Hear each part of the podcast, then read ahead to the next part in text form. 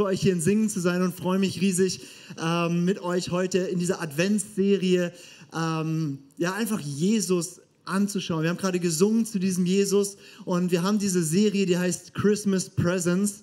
Oh ja, mit Kuchen sogar. Oh ja, nice. Ich weiß nicht, ob ich das schaffe während der Predigt, aber ähm, ja, genau. Wir haben die erste Reihe extra einen Meter nach hinten gestellt, damit das dann auch klappt. Ähm, wir haben diese Serie Christmas Presents. Also nicht Presents im Sinne von Geschenke, sondern Presents im Sinne von Gegenwart.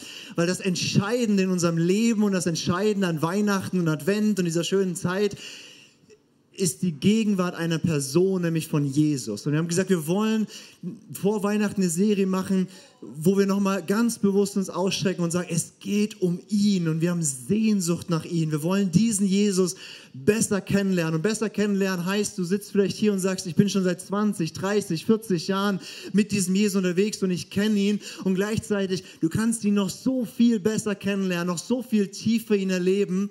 Und vielleicht bist du auch hier und sagst, boah, mit Jesus habe ich noch gar nicht viel am Hut, dann willkommen, schön, dass du da bist. Es geht darum, diesen Jesus zu erfahren und nicht nur wie einen Vortrag über ihn zu hören. Predigen ist kein, ich erzähle dir etwas über eine Person, ein Vortrag, sondern es ist ein, ich lade dich ein, heute dieser Person zu begegnen. Und Jesus ist hier in diesem Ort und ich darf heute mit euch ein bisschen darüber sprechen, wie dieser Jesus ist. Und wir haben in dieser Serie Christmas Presents einen Text, ähm, den wir uns anschauen. Und der steht in Jesaja 9. Und ich lese euch, ihr habt es im Teaser vielleicht schon mitgekriegt gerade eben, aber vielleicht wart ihr auch noch in den Gesprächen, weil ihr dachtet, es geht 60 Minuten.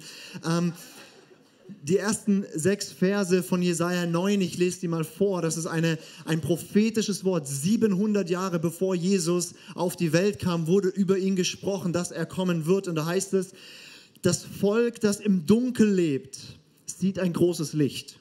Licht strahlt auf über denen, die im Land der Todesschatten wohnen. Du wächst den Jubel, machst die Freude groß. Sie freuen sich vor dir wie in der Erntezeit. Sie jubeln wie beim Beuteverteilen.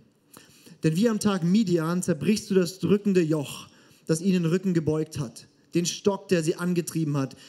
Denn jeder Stiefel, der dröhnend daherstampft, jeder Mantel, der sich im Blutlachen wälzt, wird ins Feuer geworfen und verbrannt. Denn ein Kind ist uns geboren, ein Sohn uns geschenkt. Das wird der künftige Herrscher sein. Und dieser Name gehört zu ihm, wunderbarer Berater, kraftvoller Gott, Vater der Ewigkeit, Friedensfürst. Seine Macht reicht weit und sein Frieden hört nicht auf. Er regiert sein Reich auf Davids Thron. Seine Herrschaft hat für immer Bestand, denn er stützt sie durch Recht und Gerechtigkeit. Das wirkt Jahwe, der allmächtige Gott, im Eifer seiner Leidenschaft. Gerade diese Verse, wunderbarer Ratgeber und so, das kennt man vielleicht so aus, aus der Weihnachtszeit, das ist ein ganz bekannter Text. Ich lese nochmal die Verse 5 und 6 aus einer anderen Übersetzung, aus der guten alten Luther-Übersetzung, dann klingt so ein bisschen, ne? also da müsste ein bisschen Weihnachtsstimmung aufkommen. Denn ein Kind ist uns geboren, ein Sohn uns gegeben und die Herrschaft ist auf seiner Schulter. Und er heißt Wunderrat, Gott hält, ewig Vater, Friede Fürst. Auf dass seine Herrschaft groß werde und des Friedens kein Ende auf dem Thron Davids und in seinem Königreich, dass er stärke und stütze durch Recht und Gerechtigkeit von nun an bis in Ewigkeit. Solches wird tun der Eifer des Herrn Zebaoth. Oh, für alle, die irgendwie landeskirchlich, katholisch aufgewachsen, äh, katholisch nicht, Luther, katholisch, aber landeskirchlich aufgewachsen sind. Das ist so der Wortklang, den man hören muss an Weihnachten des Herrn Zebaoth. Wir schauen uns an in Christmas Presents diese Stelle, weil dieser Jesus, der hier beschrieben wird, ein Kind ist uns geboren, ein wunderbarer Ratgeber, da hat Michelle letzte Woche drüber gesprochen. Er ist der mächtige Gott, der allmächtige Gott. Er ist der Gottheld, er ist ein starker Kämpfer und Herr. Und ich habe zwei Verse für den Anfang noch mitgebracht, also einer aus Offenbarung 4, Vers 8, da heißt es, da wird Gott angebetet und da heißt es, heilig, heilig, heilig, Herr Gott Allmächtiger, der war und der ist und der kommt. Unser Gott ist jemand, der war. Der war schon immer da, der hat alles geschaffen und auch Jesus ist schon gekommen auf diese Welt aber er ist auch ein Gott, der ist jetzt, heute, real für dich in diesem Moment da. Und ist auch ein Gott, er wird kommen. Er ist der Gott unserer Vergangenheit, der Gegenwart und der Zukunft. Und ein anderer Vers, ähm, Hebräer 13, Vers 8 heißt es, Jesus Christus ist derselbe, gestern, heute und in alle Ewigkeit. Wir haben einen Gott, der nicht nur, dass wir irgendwie zurückblicken, historisch war da irgendwas, oder wir nicht nur so eine Ver Ver Vertröstung auch irgendwann haben. Wir haben einen Gott, der war, der ist und der kommt. Und das will ich mit euch ein bisschen anschauen heute. Wir schauen uns diesen Namen Jesu an. Er ist ein kraftvoller Gott. Er ist ein mächtiger Gott. Und zwar einer, der war, der ist und er kommt. Und wir schauen uns ein bisschen an. Ich habe die Predigt genannt, die dreifache Ankunft Jesu. Wir schauen uns an, Jesu kommen damals als Baby in der Krippe, das haben wir wahrscheinlich einigermaßen auf dem Schirm und wir schauen uns das ein bisschen an. Wir schauen uns aber auch an, dass dieser Jesus wiederkommen wird. Da gibt es eine Zukunft, die auf uns wartet und wir schauen uns heute an, wie kann die Ankunft Jesu in deinem und meinem Leben heute aussehen. Das, was wir so ein bisschen machen werden und diese Adventszeit, Advent heißt ja Ankunft, ja, also eine Zeit, wo wir die Ankunft Jesu uns damit beschäftigen. Und die Ankunft Jesus eben etwas, das war schon, das ist jetzt gerade heute möglich und das liegt noch in der Zukunft. 700 Jahre bevor Jesus geboren wurde, das Volk Israel war in einer schwierigen Situation. Ein Volk, das im Dunkel gewohnt hat. Mächtige andere Nationen haben sie bedroht. Es war eine richtig schwierige Situation. Und da kommt ein Prophet und sagt, ich habe eine hoffnungsvolle Botschaft. Ein Kind wird geboren. Wow. Danke. Aber dieses Kind wird nicht einfach nur irgendein Kind sein. Es wird ein Kind sein, dieses Kind wird die Herrschaft antreten. Dieses Kind wird auf dem Thron Davids, das heißt auf dem Thron Israels sitzen und es wird eine Herrschaft ausüben, die kein Ende haben wird. Das wird nicht nur so ein kleiner Provinzkönig sein, der wird die gesamten Globus, wird seine Herrschaft sich ausbreiten und es wird eine Herrschaft von Gerechtigkeit sein und von Friede sein. Okay, das ist, macht schon ein bisschen mehr Hoffnung. Und dann ist da was Komisches. Ein Kind wird uns geboren und sein Name ist wunderbarer Ratgeber, mächtiger Gott, ewiger Vater und so weiter. Also ein Kind, was geboren ist, Vater zu nennen, ist seltsam. Also der, der geboren wird, ist der ewige Vater. Okay. Ähm, und das Kind, das geboren ist, hat den Namen Gott. Das Kind, das geboren wird, wird der mächtige Gott sein. Da wird jemand kommen, der wird als Baby auf diese Welt kommen, aber das wird, sein Name wird sein mächtiger Gott dem wird alle Macht im Himmel und auf Erden gehören. Der wird geboren. Okay. Wir wissen jetzt, weil wir können zurückschauen, die damals haben irgendwie wahrscheinlich gedacht, okay, Jesaja hat echt, der ist ein guter Prophet so, aber hat es jetzt weit aus dem Fenster gelehnt. Ne? Da kommt ein Kind und das ist irgendwie Gott gleichzeitig so. Jetzt warten wir mal ab und sie haben 700 Jahre gewartet und schwupps war es da. Wir können jetzt 2000 Jahre zurückschauen und gucken, was ist eigentlich passiert. Und ich weiß nicht, ob du dir mal Gedanken darüber gemacht hast, wie verrückt das ist, dass Jesus auf diese Welt gekommen ist. Also Johannes Evangelium beginnt mit diesen Worten. Das heißt dort, im Anfang war das Wort Jesus und das Wort war bei Gott und das Wort war Gott. Und das wurde Fleisch, das wurde Mensch. Also Johannes spielt in seinem Evangelium darauf an, auf diesen ersten Vers in der Bibel. Im Anfang schuf Gott den Himmel und die Erde. Und was Johannes sagt, ist der, der im Anfang schon immer da war, dem der Schöpfer des Universums, der allmächtige Gott, der ein Wort spricht und Dinge geschehen, der der unbegrenzt Macht hat, in der mächtige Gott, dem kein Ding unmöglich ist, der der, der, der, der thront über allem und so weiter und so. Dieser Gott wurde Mensch und ich sage dir, das ist das größte Wunder, was du in der Bibel finden wirst. Weil dass ein allmächtiger Gott irgendwie halt, keine Ahnung, Schöpfer ist oder ein Meer teilt oder Tote auferweckt, ist irgendwie, ja, also ist halt Gott. Also ist schon krass, aber ein allmächtiger Gott macht halt so Sachen dass Jesus übers Wasser läuft und, und, und, und dass irgendwie so creepy Stories in der Bibel stehen. Ja, aber wenn es, wenn es Gott ist, dann ist es irgendwie, ja, dann, dann, dann kann Gott das machen. Aber dass Gott Mensch wird. Das heißt, dass Maria irgendwie, du wirst schwanger werden vom Heiligen Geist, Gott neun Monate im Bauch von Maria durch die Gegend getragen wird. Und der allmächtige Gott geboren wird, das feiern wir an Weihnachten, und dann völlig hilflos schreiend da liegt, der allmächtige Gott, ohnmächtig, schwach, vollkommen hilflos, und er braucht Maria und Josef, dass sie sich um ihn kümmern, sonst stirbt er einfach. Das ist, das ist vollkommen anders, wie wir Gott denken würden. Wir würden denken, ein allmächtiger Gott, der ordnet die Dinge so von oben und dann schickt er seine Engel und dann sagt er so, Gabriel, mach du mal, ja. Aber, aber dass Gott ein hilfloses Baby wird, das hat sich keiner so vorgestellt. Und das haben die Leute sich damals auch nicht vorgestellt. Und deswegen, wenn du das Neue Testament liest, wird darüber unglaublich gestaunt. Zum Beispiel Paulus sagt in, in Philippa 2, sagt er, Jesus, er war Gott gleich, aber er hat es wie nicht festgehalten, sondern er hat sich erniedrigt und wurde Mensch.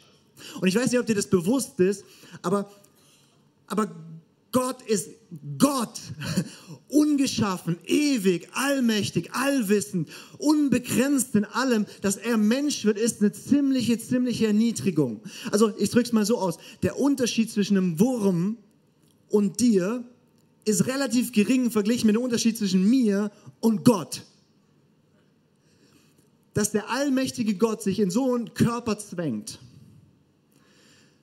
plötzlich nicht mehr allgegenwärtig ist nicht mehr allwissend. Das heißt, Jesus musste lernen und wachsen und zunehmen an Weisheit und Gunst. Das ist so krass, wie er sich erniedrigt hat. Aber er ist nicht nur Mensch geworden, sondern er hat sich erniedrigt, sagt Philippa 2, bis in den Tod am Kreuz er hing dort, aber wir, haben da hinten dieses Kreuz hängen und wenn wir am Kreuz denken, dann sehen wir Jesus dort am Kreuz und in den ganzen Kreuzesbildern hat er so einen schönen Lendenschutz noch und so. Die Wahrheit ist, Jesus hing ausgepeitscht, gebrochen. Der allmächtige Gott hat sich zerstören lassen, alle Schmerzen und Leiden, all das auf sich genommen. Und die Jünger haben es nicht verstanden und er sagt, ich könnte zwölf Legionen Engel rufen, die würden mit den Römern das machen, aber ich gebe mich hin und er hängt dort am Kreuz, nackt, gebrochen und stirbt, das ist Gott. Und das hat sich keiner so gedacht. Und das hat auch keiner verstanden. Weil als angekündigt wurde, dass Jesus geboren ist, wurde er mit folgenden Worten angekündigt in Lukas 1. Lukas 1, ab Vers 31 heißt es, und siehe, du wirst schwanger werden und einen Sohn gebären. Und du sollst deinen Namen Jesus nennen. Denn dieser wird groß sein und Sohn des Höchsten genannt werden. Und der Herr Gott wird ihm den Thron seines Vaters David geben. Und er wird über das Haus Jakobs herrschen Ewigkeit. Und des Königstum wird kein Ende sein. Maria kriegt eine Ankündigung, siehe, du wirst schwanger werden und das ist erstmal ihr Hauptproblem, weil sie sagt, ich hatte noch nie was mit einem Mann und wie soll das funktionieren und so weiter. Aber die Ankündigung ist dieser Text aus Jesaja 9, den wir vorhin gelesen haben. Das wird der sein, der auf dem Thron sitzt und dessen Herrschaft nicht aufhören wird. Das heißt, die Vorstellung von Maria, auch die Vorstellung der Jünger Jesu damals im ersten Jahrhundert, die ihm nachgefolgt sind, als sie gecheckt haben, das ist der verheißene König, das ist der, der regieren wird. Ihre Vorstellung war, jetzt kommt die Zeit, wo er auf dem Thron sitzen wird. Gerechtigkeit, Friede und dieses Reich wird sich auf die ganzen Globus ausbreiten, alles wird gut. Das ganze Alte Testament ist voll mit Verheißungen, dass eine Zeit kommen wird, wo da ein König sein wird, der von Jerusalem aus die ganze Welt regiert und es wird Frieden sein auf der ganzen Erde. Und das war ihre Erwartung. Und Jesus hat diese Erwartung die ganze Zeit befeuert. Zum Beispiel heißt es in Sacharja 9, dass der, der kommen wird, der große König, der wird einer sein, der wird demütig sein. Und der wird auf einem Esel einreiten nach Jerusalem. Und der nächste Vers dort in Jesaja ist, äh, in Sacharja ist, und dann wird er sich setzen auf den Thron und wird die Weltherrschaft übernehmen. Jetzt stell dir vor, da ist einer, Jesus angekündigt als Sohn Davids, als Herrscher, der macht Wunder und Dinge, die man noch nie gesehen hat. Und dann reitet er auf einem Esel nach Jerusalem. Alle denken, jetzt ist der Zeitpunkt gekommen der König ist da. Ab jetzt beginnt eine Herrschaft, wo die ganze Erde in Frieden kommt. Und Jesus biegt ab, reinigt den Tempel, die werden sauer, schlagen ihn ans Kreuz. Weil der Sieg Jesu bei seiner ersten Ankunft war nicht der Sieg, dass er jetzt einfach König wird und in die Weltfrieden durchboxt.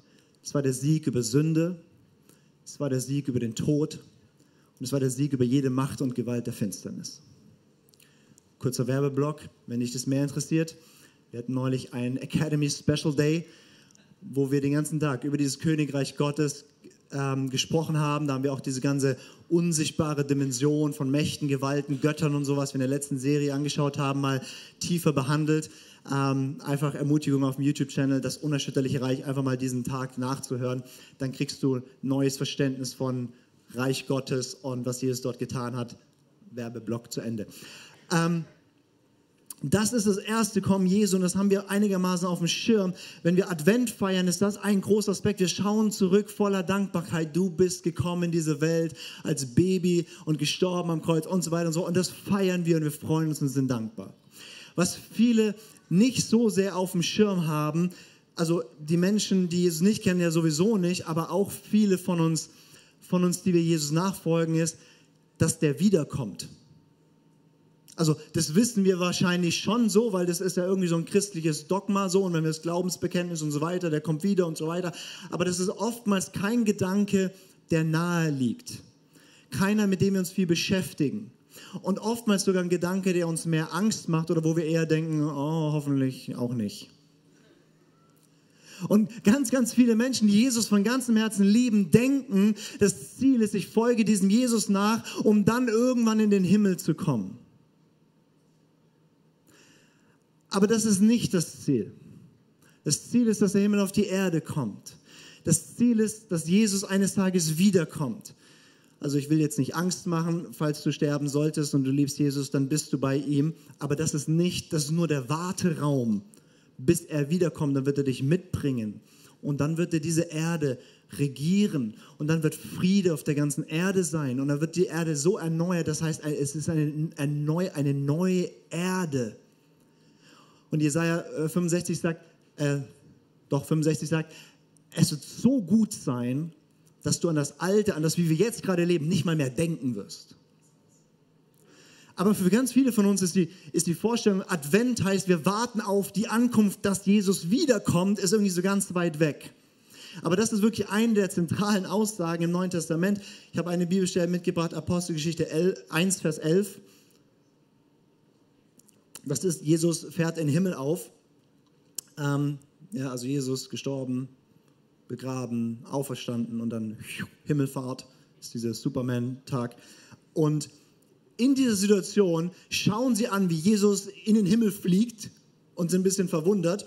Und dann tauchen Engel auf und sagen, ihr Männer von Galiläa, sagten sie, was steht ihr hier und starrt in den Himmel? Oh, ich liebe den Humor von Engeln. So, ist doch normal dass einer senkrecht in die Wolken fliegt. Was guckt ihr so? ja. Ähm, und dann sagen sie, dieser Jesus, der von euch weg in den Himmel aufgenommen wurde, wird genauso wiederkommen, wie ihr ihn habt in den Himmel gehen sehen. Sag mal zu deinem Nachbar, Jesus wird wiederkommen.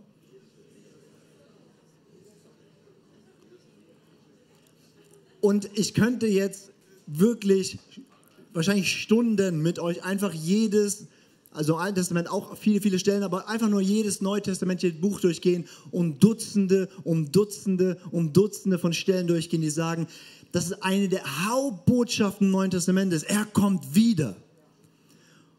Und wir haben das oft gar nicht so auf dem Schirm. Und bei Advent denken wir hauptsächlich, ach, das war schön damals, so romantisch im Stall, so eine Geburt toll, machen Lichter an und schenken uns was.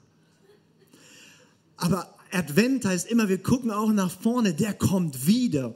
Und ich will dir was verraten, wenn der mächtige Gott wiederkommt, wird er nicht mehr kommen als ein Kind in einem Stall, sondern er wird kommen, Matthäus 24 sagt, er wird kommen mit den Wolken in großer Macht und Herrlichkeit. Und all die Engel werden mit ihm kommen. Und all die, die zu ihm gehören, werden auch mit ihm kommen und die Toten werden auferstehen und what the heck, da wird was los sein.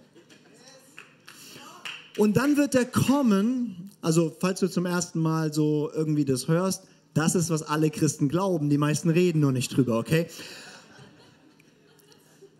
Jesus wird wiederkommen und dann wird er, da gibt es so ein paar Rambazamba-Sachen und so, und dann wird er in Jerusalem sein Office gründen, sein Oval Office, und von dort aus wird er diese Welt regieren.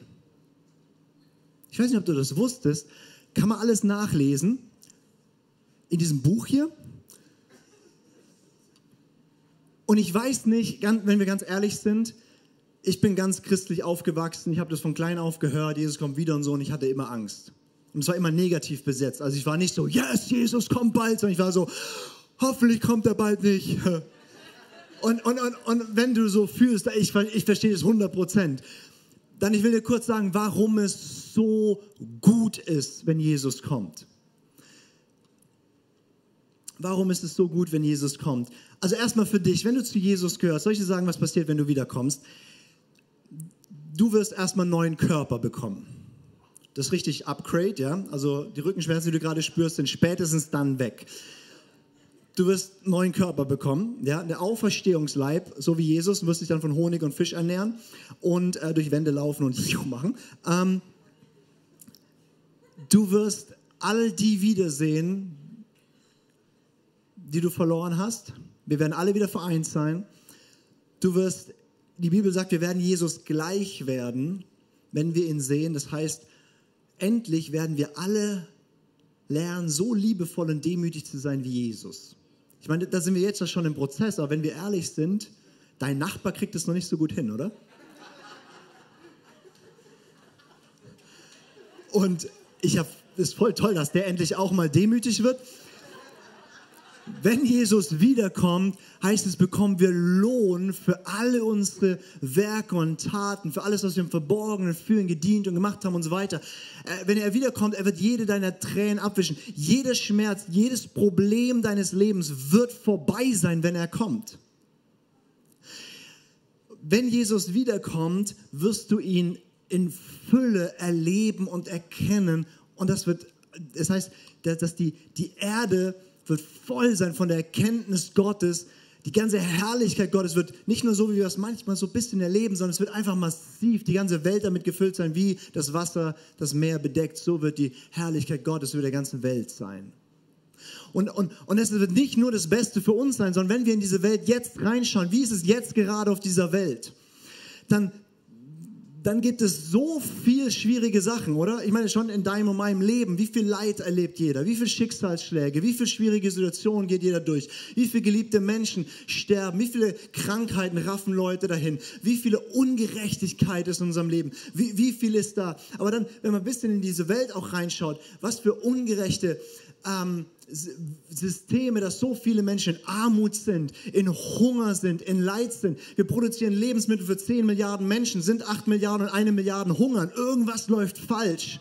Wir leben in einer Welt, wo Frauen unterdrückt werden, auf der ganzen Welt ausgrenzt werden, wo, wo es so kranke Sachen gibt wie Frauen, ich nenne es Verstümmelung, Beschneidung und, und Tausende von Frauen jeden Tag diese Prozedur über sich ergehen lassen müssen und für ihr Leben kaputt sind. Wir sind in einer Welt, wo es so viele Sklaven gibt wie noch nie. Wir leben in einer Welt, wo so viel Ausbeutung da ist. Wir leben in einer Welt, wo so viele Menschen fliehen müssen vor Krieg und, und, und, und ein so schlimmes Leben haben. Wir leben in, wir könnten ewig da weitermachen. Ich will uns jetzt nicht deprimieren, aber die Welt ist so viel kaputt.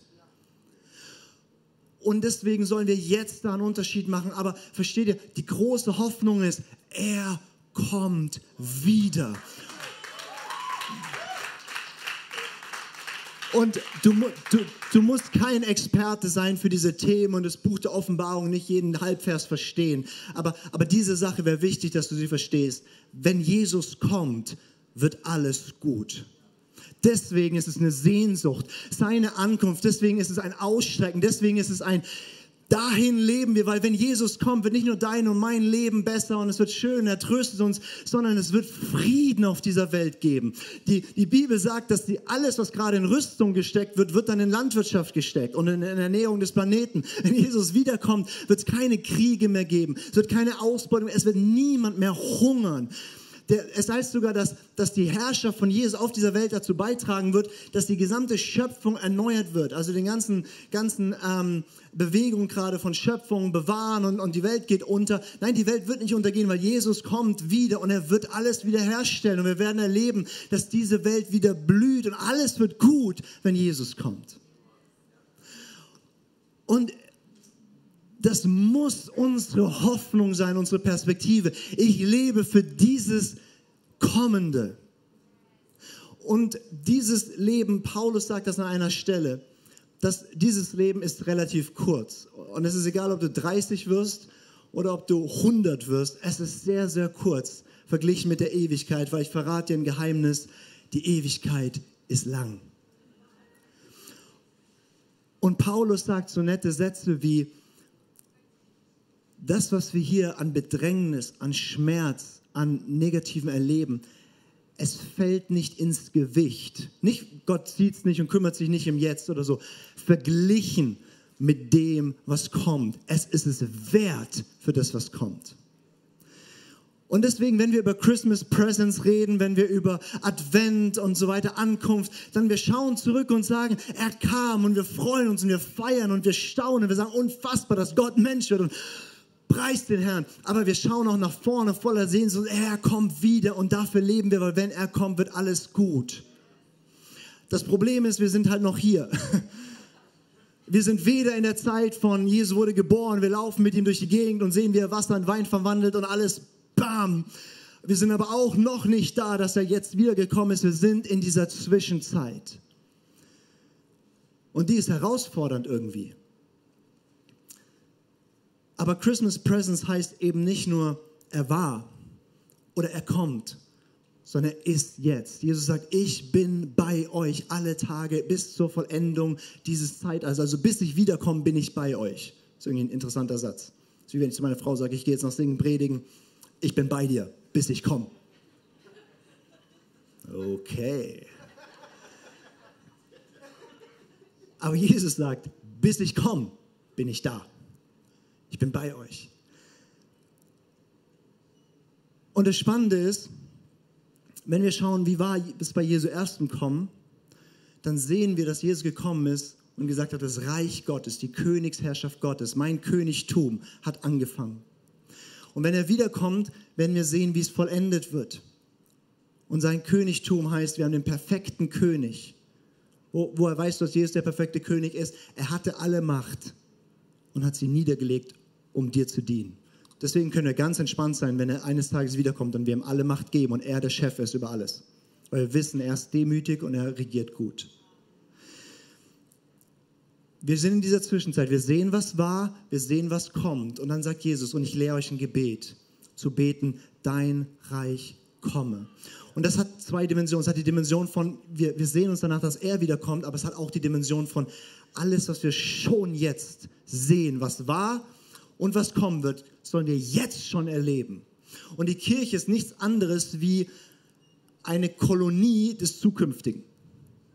Also man könnte es auch so ausdrücken, wir warten auf einen außerirdischen König, der zurückkehrt und gründen schon mal eine Kolonie für die Zukunft. Nur wenn du bisher nicht gedacht hast, dass Kirche komisch ist. Wir erwarten, dass Jesus wiederkommt und was wir hier lernen zu leben ist, jetzt schon in diesem Reich zu leben, jetzt schon in Gerechtigkeit, jetzt schon in der Freiheit zu leben, jetzt schon seine Kraft zu erleben, jetzt schon ihn zu erleben als mächtigen Gott. Und ich verrate dir was, bis er kommt, wird es bruchstückhaft sein, wird es gebrochen sein, schwach sein, aber es geht viel mehr, als wir jetzt erleben. Wie viel geht, weiß nicht, aber mehr. Wir können mehr erleben von seiner Kraft, dass du merkst plötzlich, dass in deinem Leben Ketten wegfallen von Schuld und Scham und Dinge, wo du immer wieder, keine Ahnung, dich gebunden fühlst. Wir können jetzt schon mehr erleben, dass, dass der Körper, der eines Tages erlöst wird, weil du neuen kriegst, jetzt schon erlebt, wie jetzt schon Heilungskraft reinkommt. Wir können all das, was wir bei Jesu ersten Kommen sehen, das können wir eben jetzt erleben. Er ist der mächtige Gott. Und Kirche ist ein Ort und Christsein bedeutet, ich stehe auf dem Fundament von was war.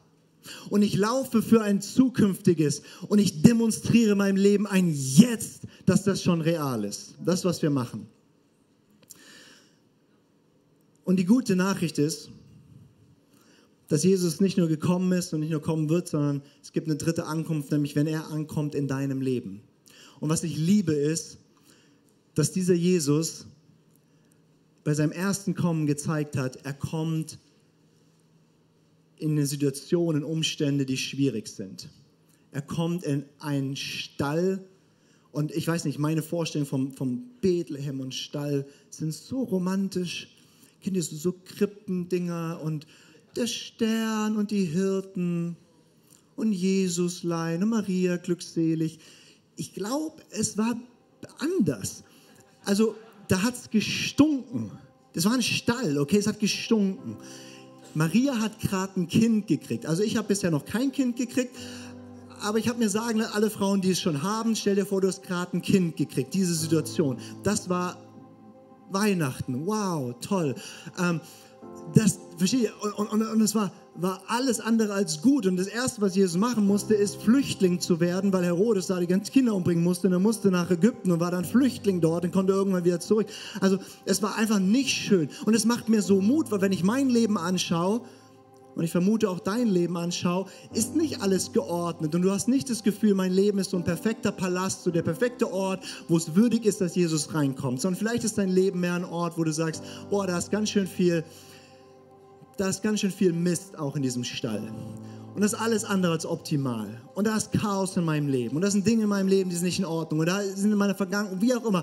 Das ist der Ort, wo der allmächtige Gott reinkommen möchte. Und das, das freut mich so für mich selber, aber auch für, oder auch für die Kirche zu sagen, es muss nicht alles perfekt sein, aber der Ort, wo Gott kommt, ist der Ort, wo Gebrochenheit ist, wo Schwäche ist, wo Trauer ist, wo Schmerz ist, wo Sünde und Versagen ist. Da rein kommt er. Jesus sagt, ich bin nicht gekommen für die Gerechten, für wo alles richtig ist, sondern ich bin gekommen für die Gebrochenen, für die Sünder. Jesaja heißt es, Gott wohnt nicht in einem riesigen Tempel, wunderschön gestaltet, so wie dieses Zelt. Das ist nicht, wo Gott wohnt, sondern er wohnt bei dem, der zerschlagen ist, der gebrochen ist, der demütig ist. Das ist, wo Gott wohnen will. Und deswegen, wir, wir stehen in dieser Zwischenzeit von, oh, wir feiern, was war und wir haben Hoffnung auf das, was kommt. Und dann sind wir hier und sagen, okay Gott, und jetzt in meinen Stall, jetzt in meine Situation, komm du rein. Und ich möchte einfach auch einladen, mit mir aufzustehen.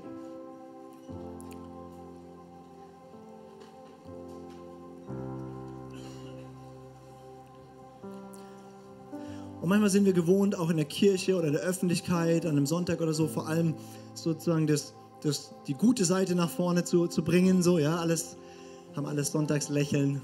Ja, kann ich mal euer Sonntagslächeln sehen? Ja, okay, sehr schön. Die erste Reihe sieht total erlöst aus.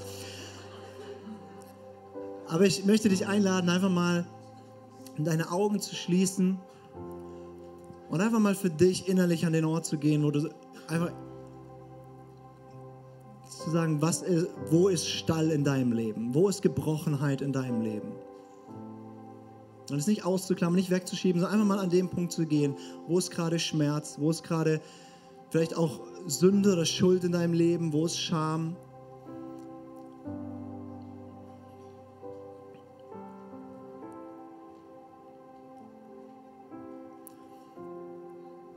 Und jetzt einfach mal ganz bewusst, einfach in deinem Herzen in der Stille, aber Jesus an diesen Ort einzuladen.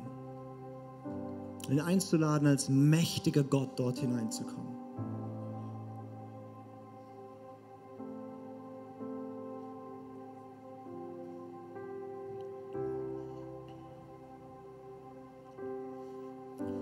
Vielleicht ist auch deine Familie gerade ein Ort, wo, wo du einen mächtigen Gott brauchst.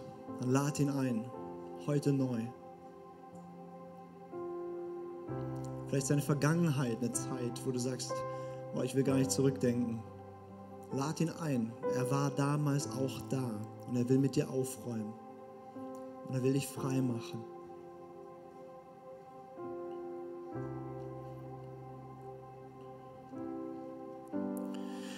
Und vielleicht bist du auch hier und sagst, boah, ich, mit diesem Jesus kann ich bisher noch gar nicht so viel anfangen. Und wie soll der mir jetzt ganz konkret helfen? Ich bin gerade auf Jobsuche oder ich habe gerade äh, eine Scheidung hinter mir oder, ich, oder keine Ahnung, oder mein Leben ist ganz in Ordnung, aber was braucht jetzt diesen Jesus?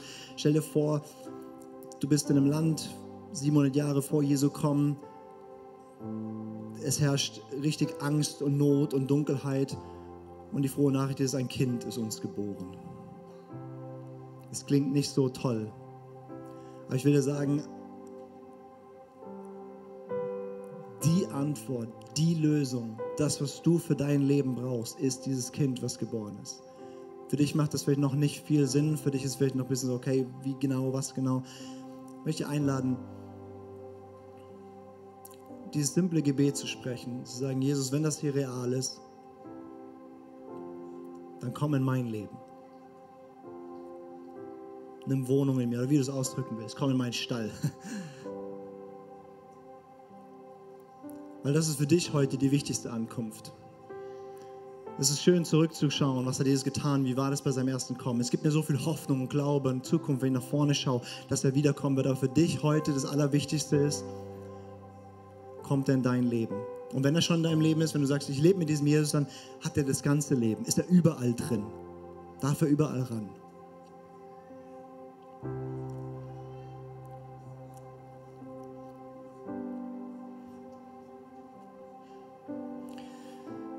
Und Jesus, ich danke dir, dass du wunderbarer Ratgeber bist, dass du der starke, allmächtige Gott bist. Ich danke dir, dass du der bist, der gekommen ist, der ewige Vater, der Friedefürst. Ich danke dir, dass du als Kind gekommen bist. Ich danke dir für die Genialität und Weisheit, wie das war. Und Jesus, ich danke dir heute einmal mehr, du wirst kommen und ich freue mich so auf diesen Tag und ich danke dir, dass alles gut wird, wenn du kommst.